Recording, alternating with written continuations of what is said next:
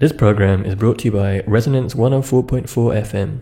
If you like what you hear and want to support our work, please make a donation at fundraiser.resonance.fm.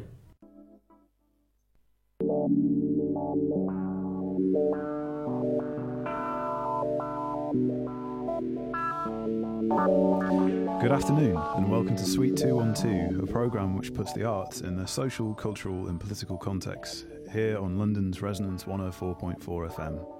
Outside, it's basically a beautiful summer's day, but it's February. Uh, I'm Tom Overton, I'm joined today by the writer and editor Gary Budden. In hello, Gary. Hello. Uh, in 2012, Gary set up the independent publisher Influx Press with Kit Caless, who was also known for his work on the carpets of Wetherspoons pubs. Influx have uh, since grown by adding an, uh, another editor, uh, Sanya Semakula, and their list of books includes Eley Williams' short story collection, Attrib, uh, a Trib, I suppose. A trib. A Yeah. Trib, um, which won both the James Tait Black Memorial Prize and the Republic of Consciousness Prize in 2018. Gary describes his own writing as landscape punk at the intersections of British subculture, landscape, psychogeography, hidden history, nature, horror, and weird fiction. He was shortlisted for the 2015 Short London Short Story Award, and his story Green Teeth was nominated for a 2017 British Fantasy Award and adapted into a short film by the filmmaker Adam Scovell. His debut collection of short, short stories, Hollow Shores, was published in tw- October 2017 by another inno- innovative independent press, the Liverpool based Dead Ink Books. 2018 was a busy year for him. He was writer in residence as part of City of Stories uh, in London. Yeah, London. down in uh, uh, Merton, Merton. depths of South London. uh, uh, and published Judderman, uh, a 1970s horror novella under the pseudonym D.A. Northwood uh, with the Eden Book Society. Also in 2018, Gary received a Society of, uh, of Authors grant, uh, featured in Richard Smyth's important essay uh, in New Humanist magazine on the dark side of nature writing. Uh, introduced there as a writer, anti fascist, and astute observer of modern British fascism, Gary was uh, quoted arguing that in the current political climate, stuff that can seem harmless and a bit woolly can end up lending itself to some very dangerous narratives about belonging and national identity, all too relevant in the Brexit era, with the far right on the move again and being taken seriously in a way uh, which would have seemed unthinkable 20 years ago. Hopefully today we'll have time to touch on at least touch on uh, all of those topics. But with that in mind, I want to start by talking about a book that Gary is working on at the moment, called The White Heron Beneath the Reactor, which is a collaboration with the illustrator Maxim Griffin. And like in some of Influx's projects, it's been crowdfunded through Kickstarter. Gary, how did how did that come about? Um, well, it came about. The idea came about because uh, I'm uh, a member of the RSPB. I'm a keen bird watcher, and I wanted to go bird watching with my dad. We thought we'd go to Dungeness, which is, um, if people don't know, on the very sort of southern bit of Kent, just before it turns into Sussex.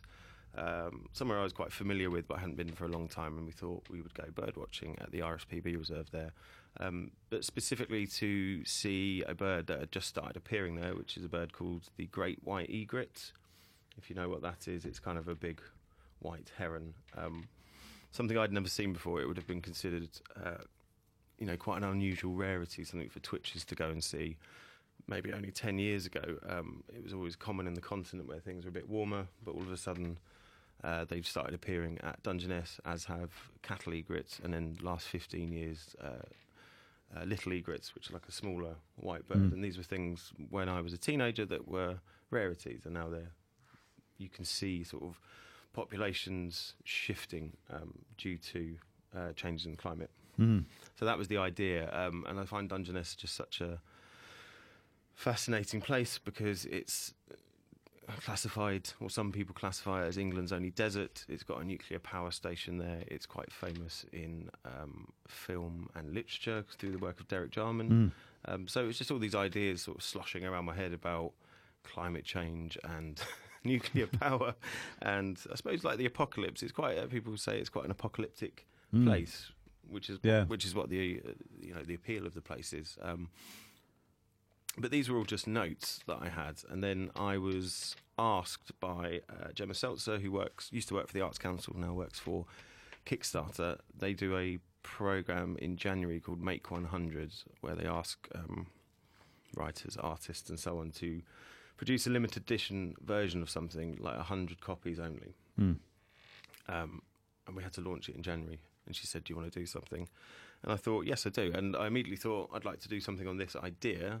Um, I thought I don't just want to write a story and make that doesn't feel enough for a, Mm. uh, a limited edition, edition of something. Mm. Um, I immediately thought of Maxim Griffin, who is an artist um, whose work I really, really love. I think he is interested in a lot of the same ideas I am about, and our approaches to landscape and uh, and the history in there are very similar. Mm. He'd done some work for Influx, uh, illustrated a book called Signal Failure. We did two years ago.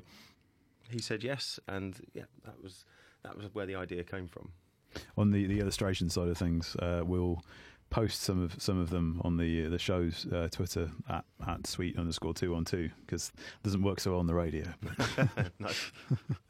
But um, so because the, the the climate change aspect of it is, I mean, it's certainly one that we're thinking about particularly today because it's Mhm. it's very it's very sunny outside for February. But uh, I think the one of the things that interest me about that idea is um, the. The, the fact that the white the the herons those those egrets are sort of new arrivals, but it, because of the the patterns of migration Mhm. and uh, because as they arrive, other birds sort of like basically sort of disappear because of the because of the the changes in temperature and the kind of the different signals that are being sent, Absolutely, and it becomes a sort of interesting kind of um, the way that that sets against uh, the the movement of, of people as well, and the kind of Mhm. the background is interesting. It's that kind of mixture of, I suppose, for me, there was like a kind of a thrill and a bit of joy to see this bird, which I'd never seen before. I'd always wanted to. Um, but then a sort of awareness of what its presence means, similar to my feeling today when I look outside. I was like, it's a gorgeous day. I've never been so um, afraid of mild weather. Yeah, you can feel the sun on your skin, but feel terror rather than rather than smiley warmth. Yeah, I mean, I mean, I suppose your body's geared, isn't it, to react positively to lovely sunshine and Yeah, and nice weather, but then your mind's going, hang on a minute, this isn't necessarily supposed to be happening right now. uh, and the I, I can imagine. I mean, uh, I can imagine the the apocalyptic um, aspect, as you're saying, of the, uh, the the the the beach and the sort of the hint of, of the nuclear as well. Mhm. There's a sort of another sort of um, theme in it. That's uh, because who knows? Maybe maybe this part of London will look like Dungeness. You never know. You never know. Um, yeah, so it's just, I think, yeah, the themes were very, very clear to me immediately when I just, I was sort of looking at my notes and thinking about what I wanted to do. I was like, we can use Dungeness and this and this bird as a kind of launching off point into all Yeah. these issues, and then I And- can get Maxim to illustrate it nicely. And and Jarman too, I think has been someone who's been sort of important to you for for a while, and he's um, because there's there's been sort of a, I mean, there should be a, a constant one, but a kind of like a, a renewed sort of um, interest in Jarman recently, because I think it's the anniversary of his death, was it? Yeah, I believe this year is the 25th anniversary of his death. I know he died in 94. Um, I don't know when the exact date is. Um, I, I'm actually just reading his uh, book, which I've got here, Modern Nature, which is his uh, sort of diary entries, journals from when he was living in Prospect Cottage, which is um, his famous, now famous cottage in Dungeness, which is in sight of the nuclear power station. And Mm. he famously cultivated uh, this garden there where people said it would be very hard to grow anything because Mm. all the plant life gets scoured by the, the salt and the Mm. quite quite rough weather there because it's very very flat right next to the coast and it's hard to hard to grow things other than very hardy plants. I think stuff like sea kale and stuff like that. Yeah. Um, and now I think people from all all over the world I think go and visit there. Yeah, it's become a sort of site of pilgrimage Mhm. almost. like. Yeah, definitely. Why why, d why is he sort of um, why has he interested you for so long as a writer? Do you think? Well, Well- and an artist and a filmmaker and all that. Without answering for you. Do you know? I think what it was first of all because I was always uh, very interested in uh, punk rock and those kind of subcultures. I was aware. I became aware that he'd made the film uh, Jubilee, if you know that film, think in the seventies, which uh, I personally don't think it's a very good film, but I find it an interesting film, and it features a lot of, uh, I suppose, the sort of punk faces from the day, and I was that got me aware of Jarman, and then his movies like The Last of England, um, The Garden, which is all filmed at Dungeness, Mm. Had just a very interesting way they approached Englishness, the way they approached landscape. Obviously, he was a gay man, so there was the queer aspect of, of what he was doing, which was it's radical now, but it was certainly radical in the late seventies Mm. and throughout the eighties.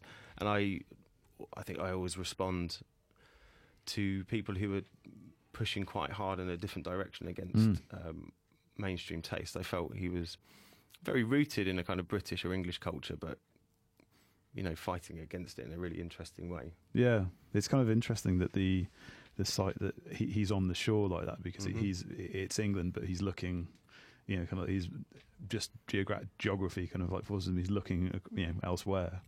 Yeah, absolutely. I mean, you're you're very close to the continent at that point. But Yeah, he's also someone I I would really associate with London as well. Yeah. And then he kind of, I suppose, he retreats there when he when he discovers he's um, HIV positive, and it's it becomes a place for him to, I don't know, reflect upon things, and that's Mm. it, that in itself is a very almost like Victorian English idea. You retreat to Mm. the coast for its uh, Yeah. restorative powers of the sea air, and I never knew if that was a if there was any scientific region, reasoning for that, but I think. I think mentally and emotionally, there, there definitely is. yeah. This is like seaside resorts tend to Mhm. be, you know, to take the waters somewhere. Absolutely, yeah, and it's it's quite a, it's quite a pervasive idea, and it's something many many people tend to do, isn't it? Even if they think of going on a day trip, usually people, especially I think in London and the southeast, it's easy to get to the coast, and it's Mm. it's still a desirable place. It's got that idea of I don't know, got a kind of healing property to it. Mm. And I think I have that feeling myself as somebody who grew up on, on the coast, uh, by the coast on the Thames estuary in Whitstable. Um, it's I never I never mind going back there. I always Mm. enjoy it, and I do find it um, re-energizing. Mm.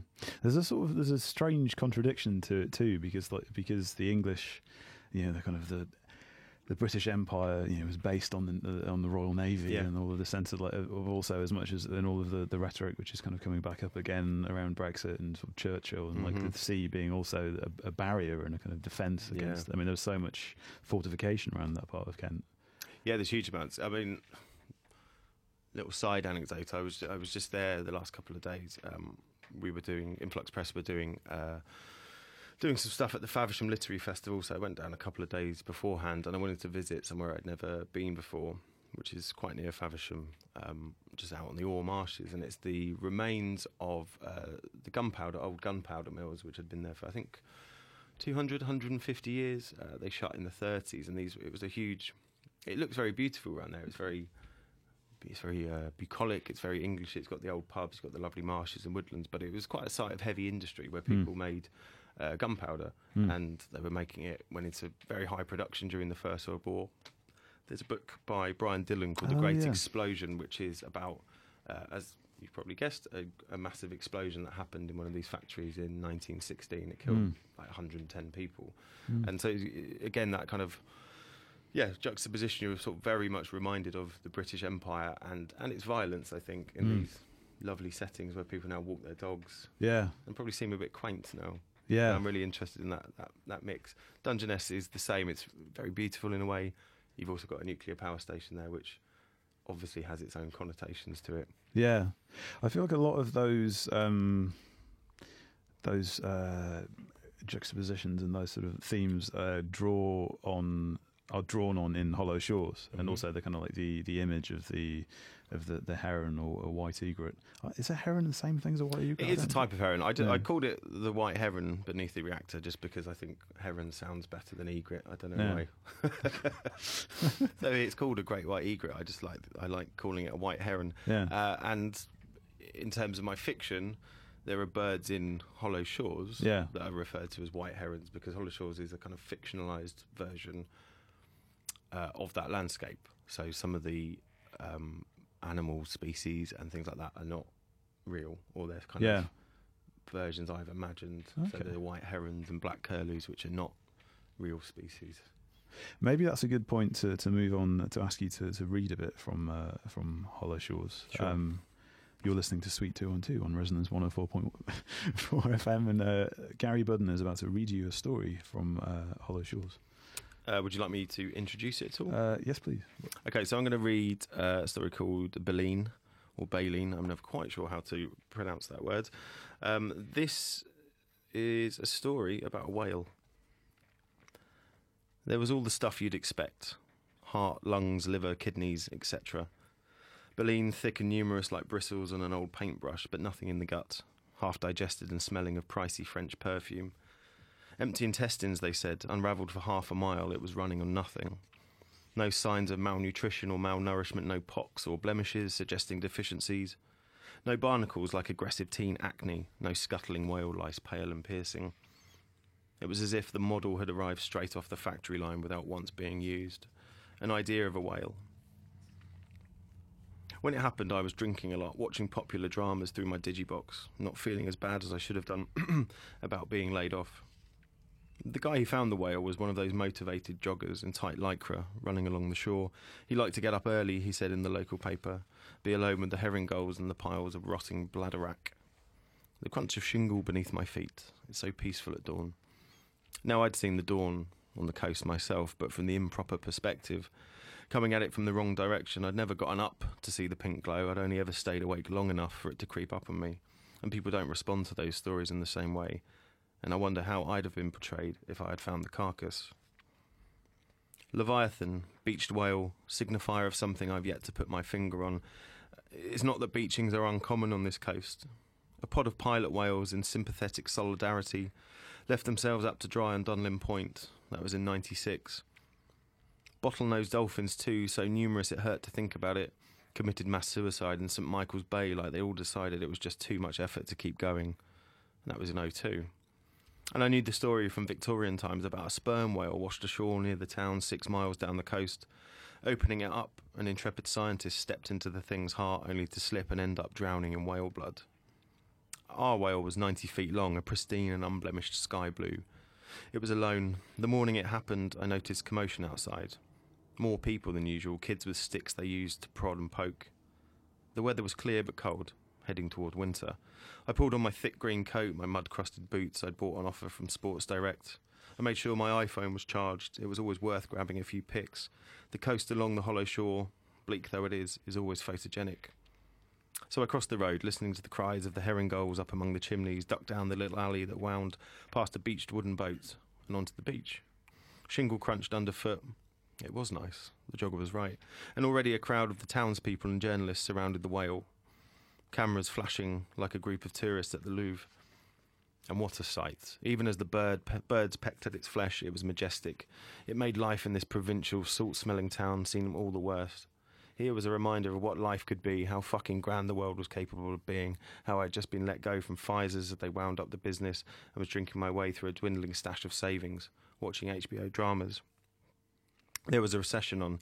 The council made all the right noises, but nothing happened. The story got into the national papers. A windblown journalist for BBC Southeast pontificating to camera as a herring gull tore off a strip of blubber and shot behind him. There was no money, they said. Nothing spare to haul the carcass away. A travesty, shouted the scientists and naturalists. This thing was, after all, an anomaly. But it costs tens of thousands to haul a whale away, even so, one so empty and pure. As the days and weeks went by, with the stench increasing, a mix between that rotting bladderwrack, abattoir, open sewer, and fungal infection. I think about its baleen and the strokes of a giant's brush on a canvas as wide as, as the sky. I wondered where it had come from and why.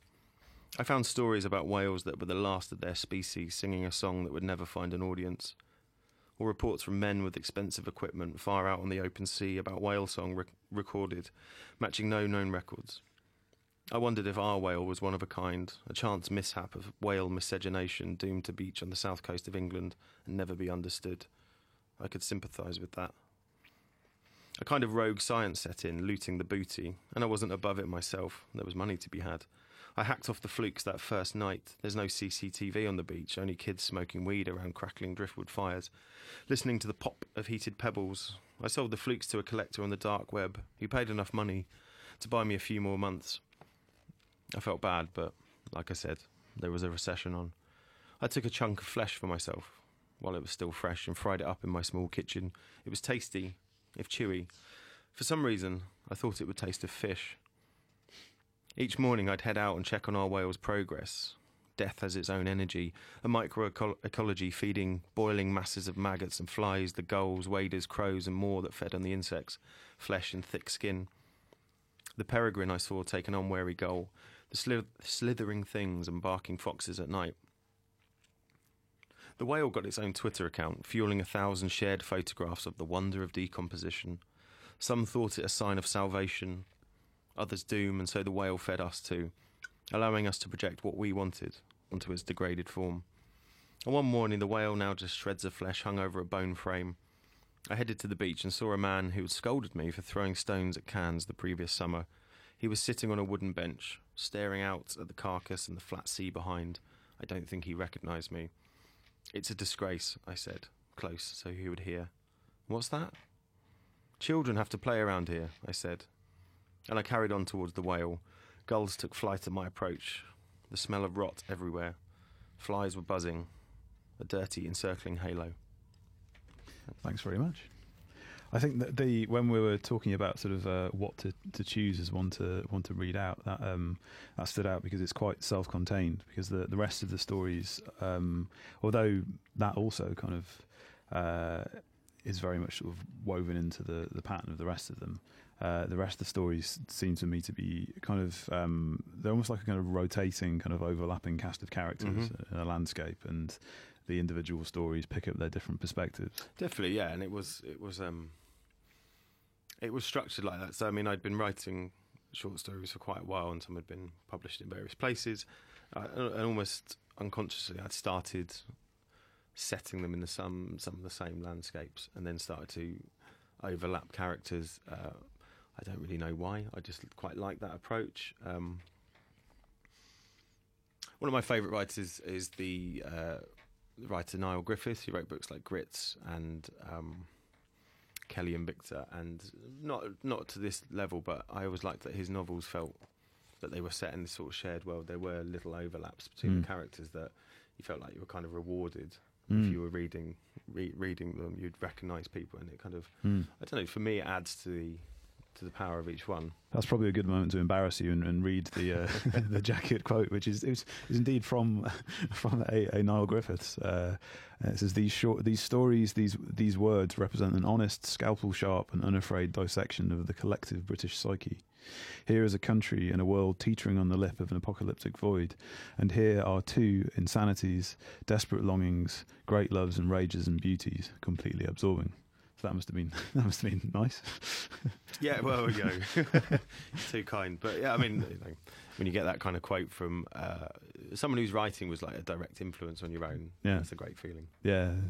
Um, something else that I was reminded, actually, that it was kind of um, when I first read it, I was I thought it a bit, but even more when, when you when you just read it there, I thought about uh, various other kind of literary and kind of filmic and artistic whales, and like I, I started thinking of the um, the, the whale in, in Bellatar's Werckmeister Harmonies, which kind of uh, uh, is sat there in in, in, in the town Mm. and sort of. Uh, because I, I think you you also have a kind of like a, a back. I mean, as the Jarman thing suggests, you have a kind of background and interest in film, and Yeah, yeah, definitely. I mean, I was never a filmmaker. I just, uh, I, I did study film studies for my masters. I, I worked uh, in the in the shop in the BFI for a couple of years Mm. when I was much younger. Yeah, I've always had uh, an interest in in that. Definitely. Um, I've never seen Béla Tarr though. I'm aware. I know he's got what's the film? Is it Sátántangó? It's seven hours long. yeah, like, and the Werckmeister Harmonies is half quite an hour of a well. cow running around a field or something. like that. It is. It yeah. I, I I thoroughly recommend the work Yeah. of Béla Tarr. Maybe maybe one day we'll do a show, uh, a suite. I think Juliet's a fan too. I think I would like it. I was saying this the other day that I quite enjoy. It sounds really odd to say. I quite enjoy boring films. Durational is Yeah, the, is the word.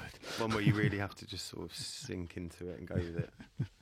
Um, but the another sort of aspect of uh, of the book that we, which that sort of um, brings up is the the kind of, which is a sort of a broader one which um, we'll discuss in relation to other things is the relationship between fiction and non-fiction Mm. because there are.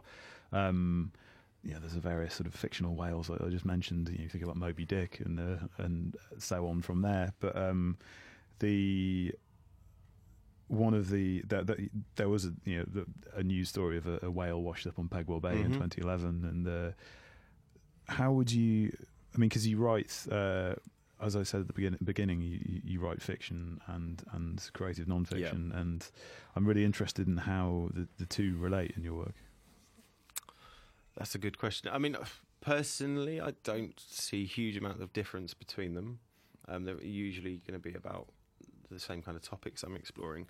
Um, but Hollow Shores is all is all fiction. There are, you know, like like anything, obviously taken from things I've seen, but often put in very different contexts. Um, they might be happening to different uh, different characters, or it might be something that you know I've only read about and I want to explore.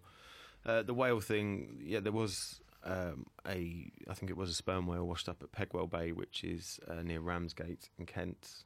Um, another great place that I've written about, not in this book, but um, Mm. more recent story.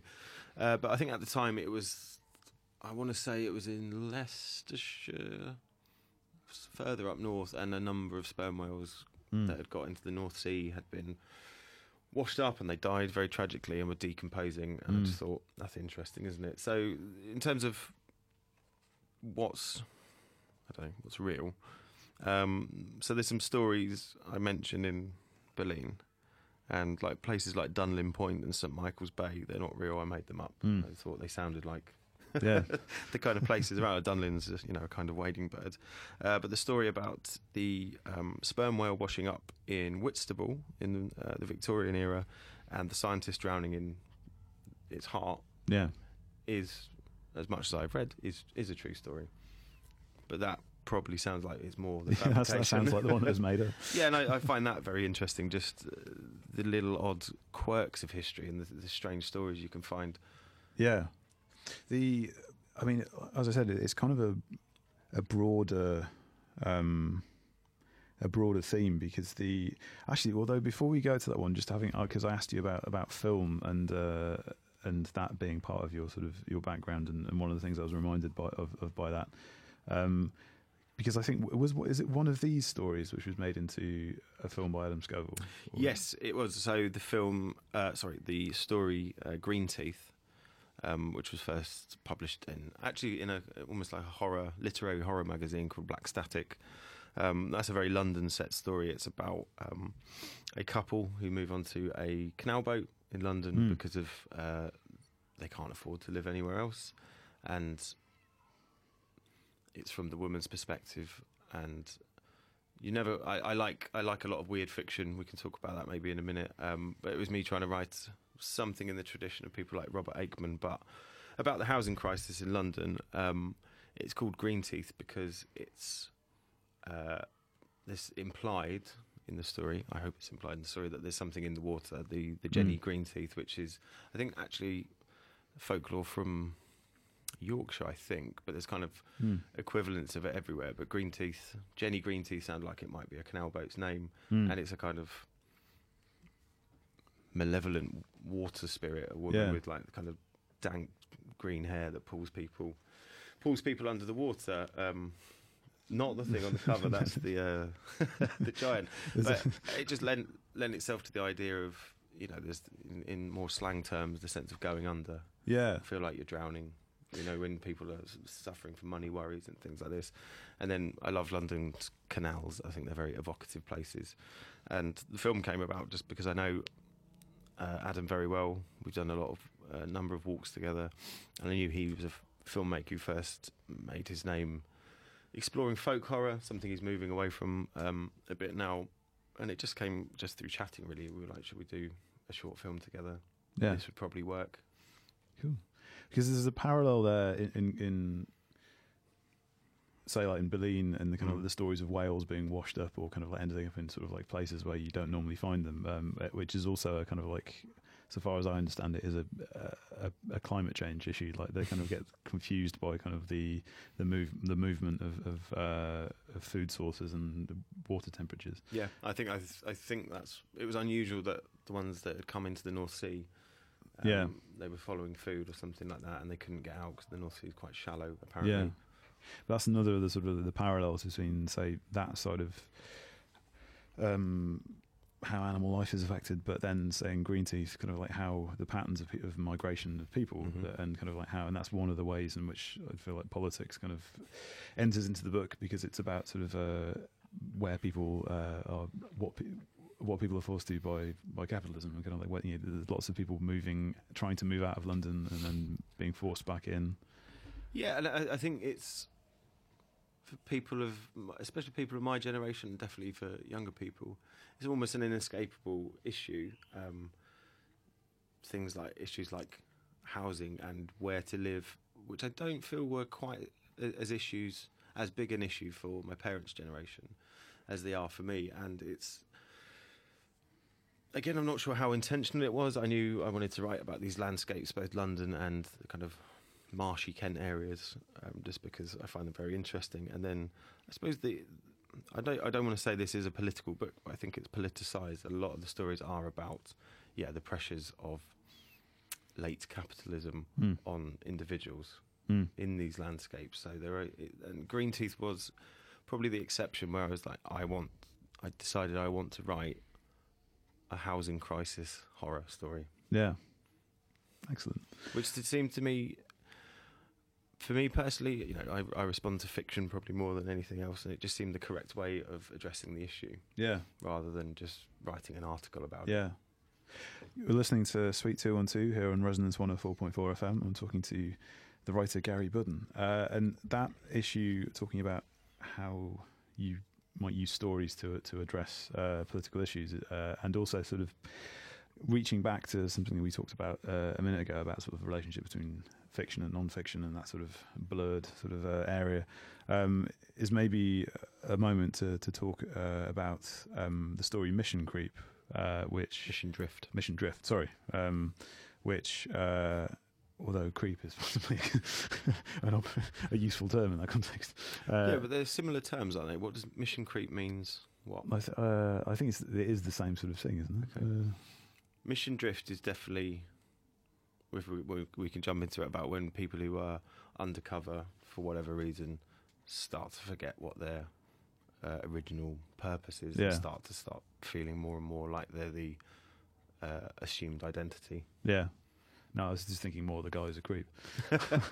um, but we should explain what the story is about to, to make more sense of that. So, uh, as I understand it, like um, uh, Mission Mission Drift is um, partly based on the story uh, of um, PC Mark Mark Kennedy, Mhm. um, which maybe you could uh, explain to to listeners. Yeah, this all came out what maybe five years ago on the news. So Mark Kennedy was um, an undercover policeman who'd infiltrated, uh, I think, some of the green activist movements. I forget which ones exactly. There might have been a few, um, and he he went public with it. He broke his cover, so all this kind of history of uh, the the police's infiltration of various um, radical groups uh, came out. Um, so you know they would assume an identity to infiltrate these um, these groups, and a number of them had uh, had obviously relationships with women in those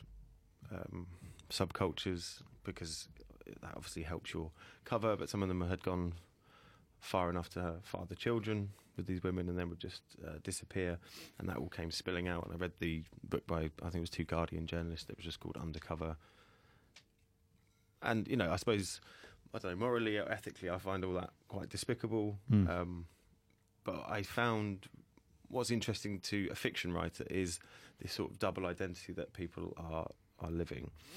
Uh, I found reading that book really interesting. The stories of, um, I will assume this is true, but I'm not. I'm not 100. percent But they were talking about undercover policemen who effectively never never went back Mm. they assumed this new identity and liked it enough that they, I suppose, essentially became that person, Mm. and that that really Yeah. really fascinated me. And a lot of them talked about a kind of guilt they started feeling because they were disrupting people whose what was their aim to, you know, effectively stop the worst aspects of uh, climate change or Mm. animal cruelty, or these things, and they started finding themselves sympathising to a degree with Yeah. the people they were helping uh, to disrupt. Yeah, I, I think you're right that it's it's a really interesting sort of uh, subject for a, a writer of fiction because there's there's um it becomes yeah it kind of refracts back Mm. on what you're doing in the story and it's um it goes back to some of the, the stuff that uh you you, you were talking about earlier with sort of um, made up places in in in, in the made up made up sort of places in in the the stories and uh, I thought also earlier on when you were talking about um, folklore and uh, you, you, at one point you, you quote. Uh, you, you quote uh, a writer called C.L. Nolan uh, saying that folklore is, uh, it's quite a nice line, psychic shrapnel embedded in landscape, Mm. letting us enter into a living relationship with the past. Um, he tells a bit about that. Yeah. Uh, so C.L. Nolan is technically not not real. Um, he's uh, kind of a creation of my friend David Southwell, who runs the Hookland project, which exists mainly on Twitter at the moment. But it's um, I think there's some books coming and uh, inspired a lot of music and stuff like that. Hookland is a fictional county in England with its own very specific, odd uh, folklore and literature and music. Um, it's actually where I got the the term landscape punk was from David. He started to use it to describe this. And C.L. Nolan's a supposed to be a contemporary of the kind of late 19th century, early 20th century weird fiction writers. People like Arthur Machen, who someone I really find fascinating. He was uh, very much a kind of weird fiction slash horror writer, but he was also a journalist, and he also wrote uh, a lot of non-fiction that we'd probably call psychogeography now. Mm. And he was from Wales, but he loved London and was really a Londoner. So C.L. Nolan is, I don't know, he's just a nice. The, these kind of fictional characters take on a life of their own, but you Mm. can use them. They're quite malleable, Yeah. and I like the idea of, of Hollow Shores and and other people's work kind of existing in a, I suppose, a shared universe to use Yeah. the genre term. Yeah. The uh, was also kind of there are expanded universes. that kind Expanded of- universe, yeah, maybe. Um, The- I'll give another example. Um, uh, a friend of mine, a writer I admire very, very much, a guy called Tim Jarvis. He'd written a, a story that's almost like a cosmic horror story set in Luton, hmm. all centered around a, a fictional poet that he'd named uh, Hecate Shrike. And I thought this is such a great name Yeah. for someone. I said, and I wrote to him. I was like, I would just like to reference that writer in one of my Yeah. stories. And he said yes, and it's just it's not you know it's not a key part of the story. I just wanted that sort of extra Yeah. detail in there. Um, well, I shouldn't let um, what you just said go without um, asking because right at the top of the show, I uh, use your uh, the term that you, you use, landscape punk, Mm. and you just sort of mentioned where where you sort of initially got got the idea from, or Mhm. at least some of the one of the people you're in dialogue with about it. Could you say a bit more about what you what you mean when you say landscape punk? Yeah, I mean, I think it was a slightly tongue-in-cheek term, but I found it increasingly useful to explain or to give a name to the kind of work I was doing and I see other people doing, like David, like um, Maxim. I think would be another one, and it's just, and I think you're seeing it more and more. People who have a you know great interest in in landscape, in in nature, in nature writing. Um, but I don't know. The approach feels like slightly different. Um, I think there's a much greater awareness of younger writers in the climate change issue. Hmm. I think we're very aware of, of what is happening there because you and you can you can see you increasingly feel like you can see what's happening more and more. And I, I do feel some more traditional nature writing can be quite comforting. Hmm. And I, I'd, I would hope that landscape punk is not comforting; it's more Mm. questioning. I don't think it's it's a negative thing. Uh, and for me, it's having this awareness of, uh, I suppose, different modes of writing, especially like kind of some genre fiction, especially for me, weird fiction and I don't know, like some of the horror stuff from the seventies by like James Herbert and Mm. Ramsey Campbell, which I'm a big fan of. It's and it's got the subcultural element. I Mm. mentioned Jarman earlier and um, and punk and all those kind of things. And I think for me, it's it's sticking all of that in there, and it is a little bit politicized, Hmm. but not polit- for me, not political. Yeah. I'm not really interested in writing diatribes.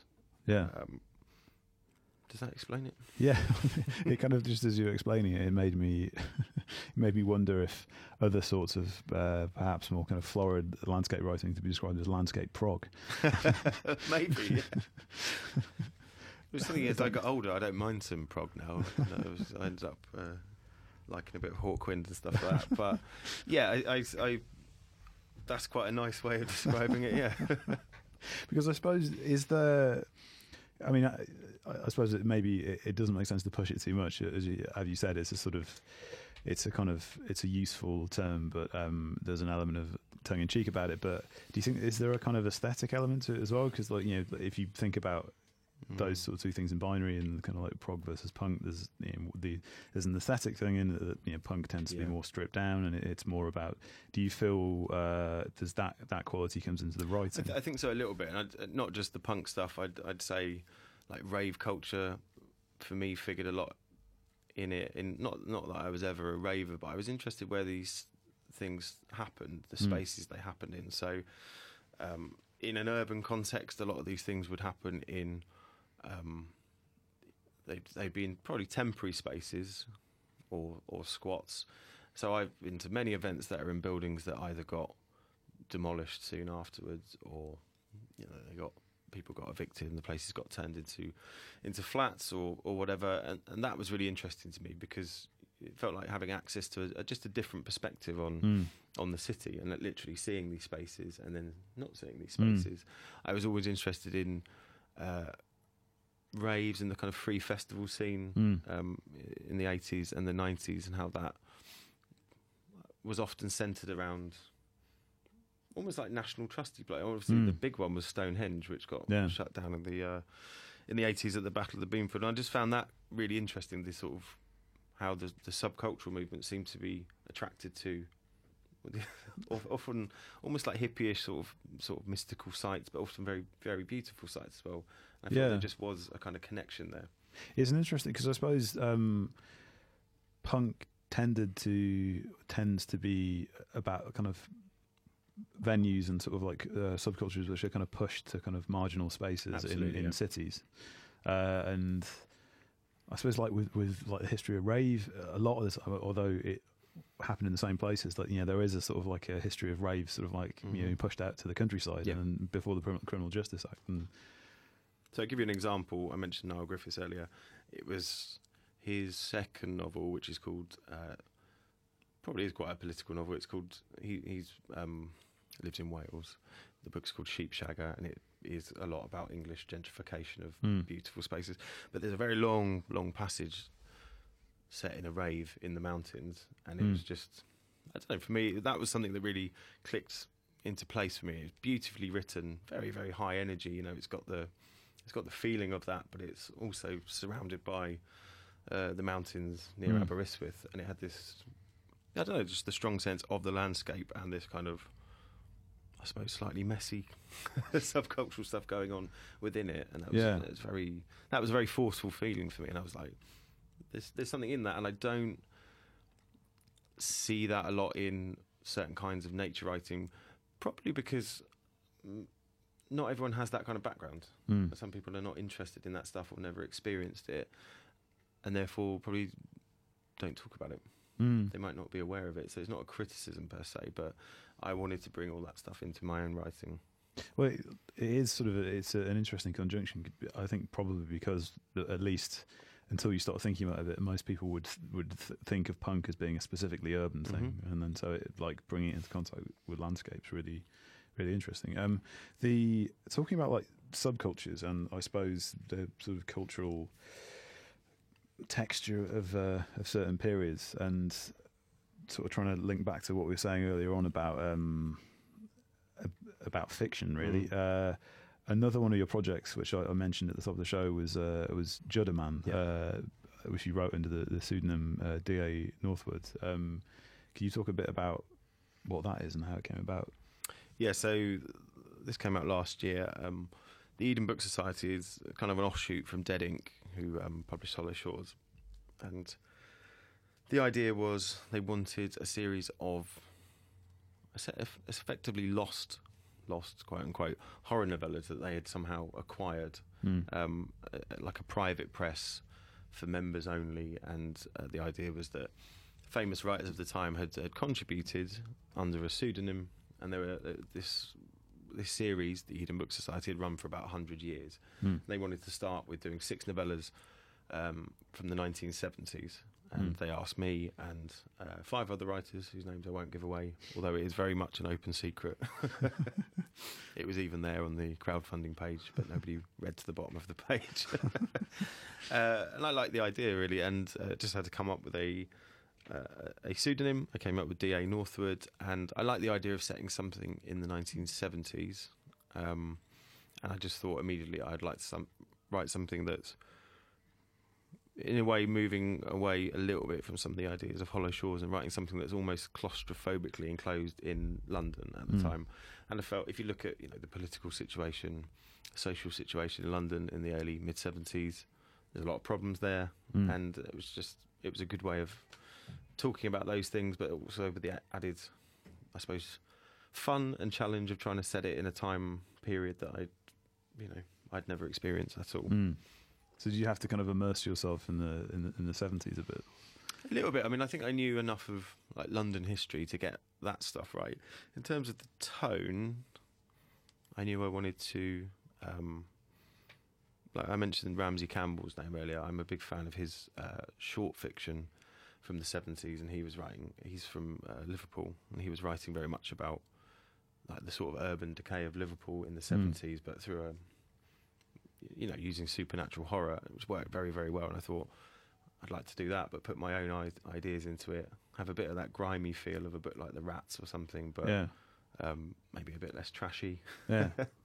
We've probably actually we've probably actually got time if one comes to mind to kind of to read a little bit from it. If you if there's a particular passage which Yeah, if we have time, that would be great. Um, I know what I can do. So the novella is it's kind of built in out of um, different fragments. So there's the narrative of um, a character who happens to be called Gary, who's trying to find his brother, who's called Daniel, Danny. Uh, so it's built around his narrative and then extracts from his brother's journal um, some extracts from novels that don't exist, and so on. So maybe I can read a little bit of this. So this section is from Daniel Iders, that's his full name, his journal. Uh, the Judderman is a myth. A myth of a city that invents its inhabitants, a city whose inhabitants dream their environment into being on a daily basis. We made it, and it makes us.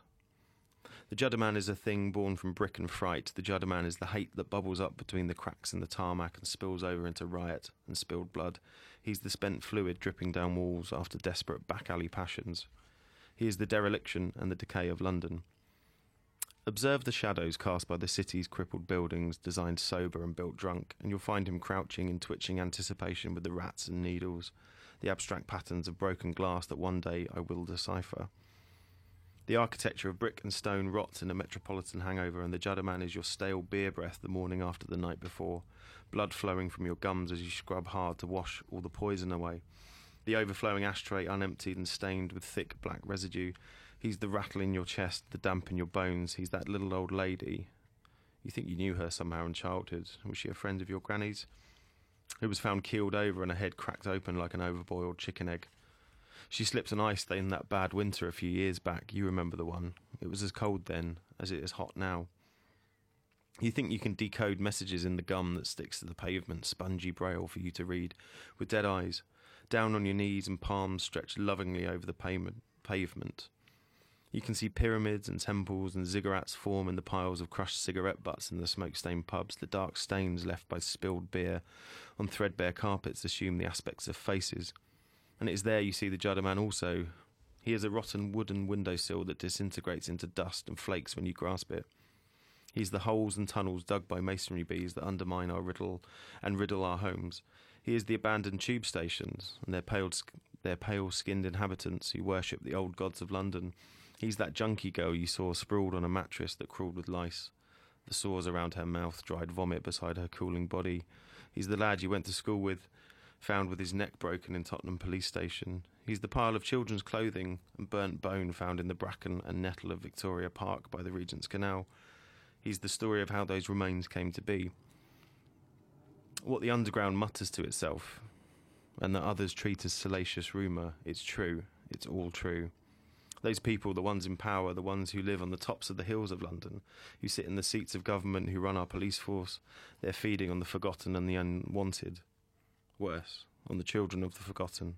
They know what they know who people care about and who they treat as something unworthy of seeing. They are feasting on the unseen. Is this what the Judder Man is? Does he do their work for them? These men and women in suits and sly smiles. I see. I think I see him now lurking in crowds on kids' TV shows. The Judder Man is the pigeon with rotten stumps for legs, hopping around in decreasing spirals for the amusement of stupid tourists in Trafalgar Square. He is in the glass fragments of a pint glass pulled from a man's face in A&E on a Saturday night. He is the boot boy's steel cap boot as it connects with bone. He's the policeman's baton and grey brown dust encrusted on a black Mariah with clean me thumbed in the dirt. Once you know about the Judder Man, you see him everywhere, and I see him everywhere. I do not know how to tell the people the things I know other than perhaps through these words I write.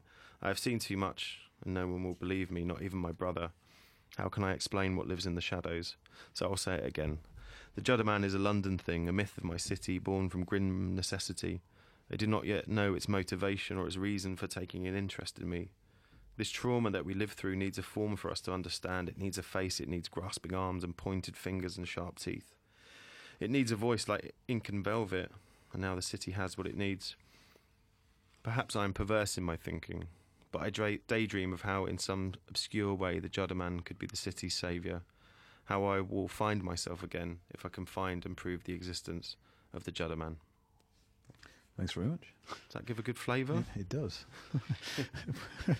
a sort of yeah, a very a very certain flavour. Yeah, kind of uh, very seventies and very sort of yeah. Um, the uh, the another sort of aspect of that, which has been a sort of something that's fed through all of the stuff that we talked about, is the and maybe I think connects to the punk thing we talked about punk aesthetics maybe also there's a kind of punk ethic to it too the the fact that all the books we've been talking about have been published by independent publishers mm-hmm. and uh, often through kind of Kickstarter type projects yep. Uh, and there's a sort of you know DIY sort of aspect to it which is um, to, to Kickstarter I suppose which is like a um, maybe a punk thing? Is that is there is there? A, well, I don't, I don't know. I'm not sure I'd call Kickstarter. Um, well, Kickstarter, know, probably not Kickstarter. With uh, you know, they still they're a, business that profits all off of all these things. Um, I think it is very. It's helpful. There's been a kind, a, a, bit of a democratization of what of things you can get moving, and I think mm. that's that's really a very positive thing. Um, it, it, takes away some. If you're running a small press, you, you you don't have a lot to start with to get things moving, it kind of takes that risk away, and you can sort of gauge if people are actually interested in what you're doing, and, mm. and that's a really that's been very very helpful for us. Yeah, like two two years ago, Influx Press we did a Kickstarter funder, essentially to help fund the next four books we were doing and help us move up to the next level. And we raised fifteen thousand pounds there, and that was mm. quite a lot of work doing it. Yeah. You have to make a video and you've got to be very active on social media pushing it. But it did work, and that was massively helpful for us. So, and little things like this, the the White Heron project that Gemma uh, approached me about, that funded in a day, and it wasn't huge amounts we were asking for, but it, it's nice because you think, oh, I can. I can do these kind of interesting projects, yeah, and I already know that there's an audience for it. Yeah, because I suppose that's. Um, I mean, there were kind of two questions really there. That one one is about like how the the people you've um, like say Dead Ink and the people the, the mm. ways that you published your own work, um, but also where the kind of like the energy and the idea sort of came for uh, for for Influx mm. kind of like how that all all got started. um, I mean, we I don't think we had a a plan at the beginning. We knew we wanted to do a book. We knew we wanted to do an anthology. Uh, the anthology was called uh, Acquired for Development by a Hackney Anthology. Um, when I was still living in Hackney, where Kit still lives, and the area was undergoing a lot of change in sort of 2010, 2011 with the uh, build up to the Olympics. And we wanted to do an anthology um, collection of kind of creative non-fiction, poetry, and fiction with that kind of very clear um, geographical boundary to explore those those issues. Mm and that book did well enough that we decided to carry on. Mm. Uh, there wasn't really a a grand plan at that point. Mm. I think we just liked the experience enough that we wanted to keep going. Yeah, it, but it's kind of developed. Mm-hmm. I mean, I, I, think there was a more like there was initially at least like a kind of like a quite place. Yeah, specific. I mean, I think at first we said site specific writing. Yeah, which I still like as a term, and I'm which is actually kind of an idea I'd got from uh, theatre. I I remember the term site-specific theatre, where Mm. you know the place was how they would partly would design the show, and they do them in old buildings or whatever. And I thought that was good. Uh, as we've gone on, I think that's expanded out a bit, just because we're doing more books and would like Mm. to publish just the kind of writing we we enjoy reading Mm. more and more. I think a lot of them still have a, a place focus, just because, from my editorial perspective, that's part. That's something I always enjoy reading. Yeah.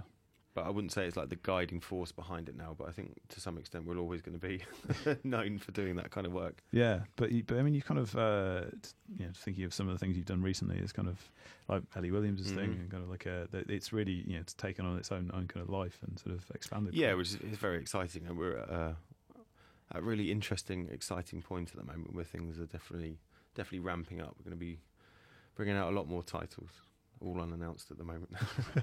and you, you don't want to announce them here. I can't announce them yet, unfortunately. But we just uh, we were open for submissions throughout uh, all of January. I received a lot, a lot, but also a lot of very, very good submissions, which Yeah. is really encouraging. Okay, well, t- t- if you can't tell us about what's coming in the future, tell tell us about uh, what's what you've got out of them at the moment, which uh, you've been working on recently. Um, so our most recent novel just came out three weeks ago, which is uh, we mentioned Adam Scovell, the filmmaker earlier. He's also a novelist. We've published his debut novel, uh, Mothlight, which I'd only describe as if W. G. Sebald wrote a ghost story about a lepidopterist. and that has been an awful lot of fun. It's really quite an unusual book, really interesting to work on. It's um, and we're going to be publishing Adam's next novel, which is called "How Pale the Winter Has Made Us" next year, and hopefully be working with him Yeah, for a while to come. I hope. and because there's other, I mean, one of the the uh, the other sort of like big books um, uh, that you've done is, is Darran Anderson's Mhm. Imaginary Cities, and that's got a kind of its own. I sp- It's it both has its own place specificity and because of the imagined aspect of it, none at all.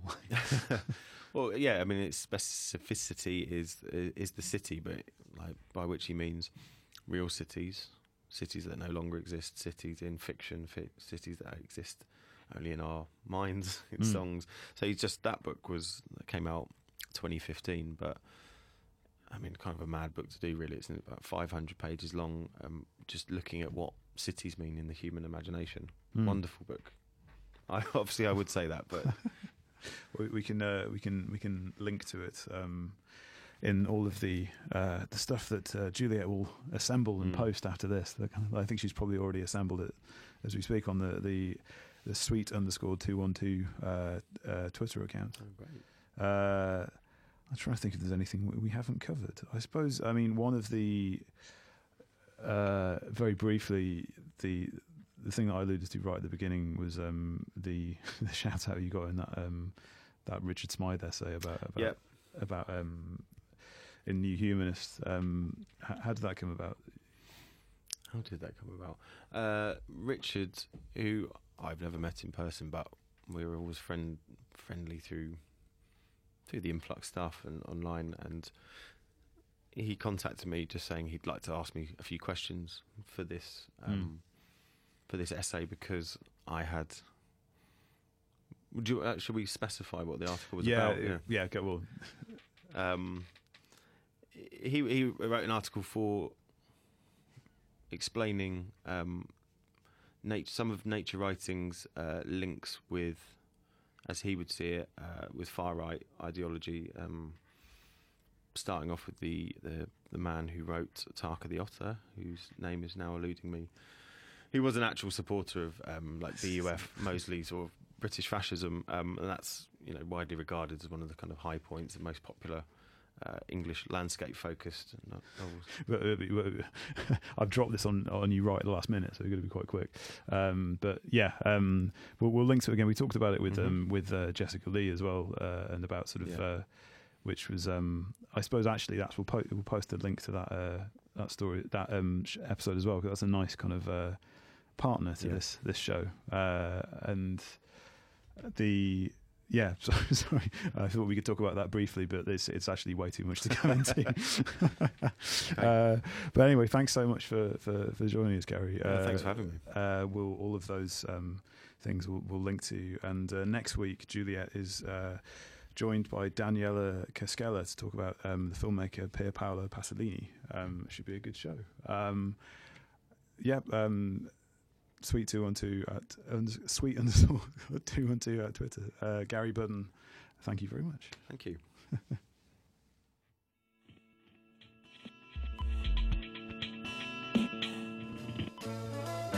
This program has been brought to you by Resonance 104.4 FM. If you liked what you heard and want to support our work, please make a donation at fundraiser.resonance.fm.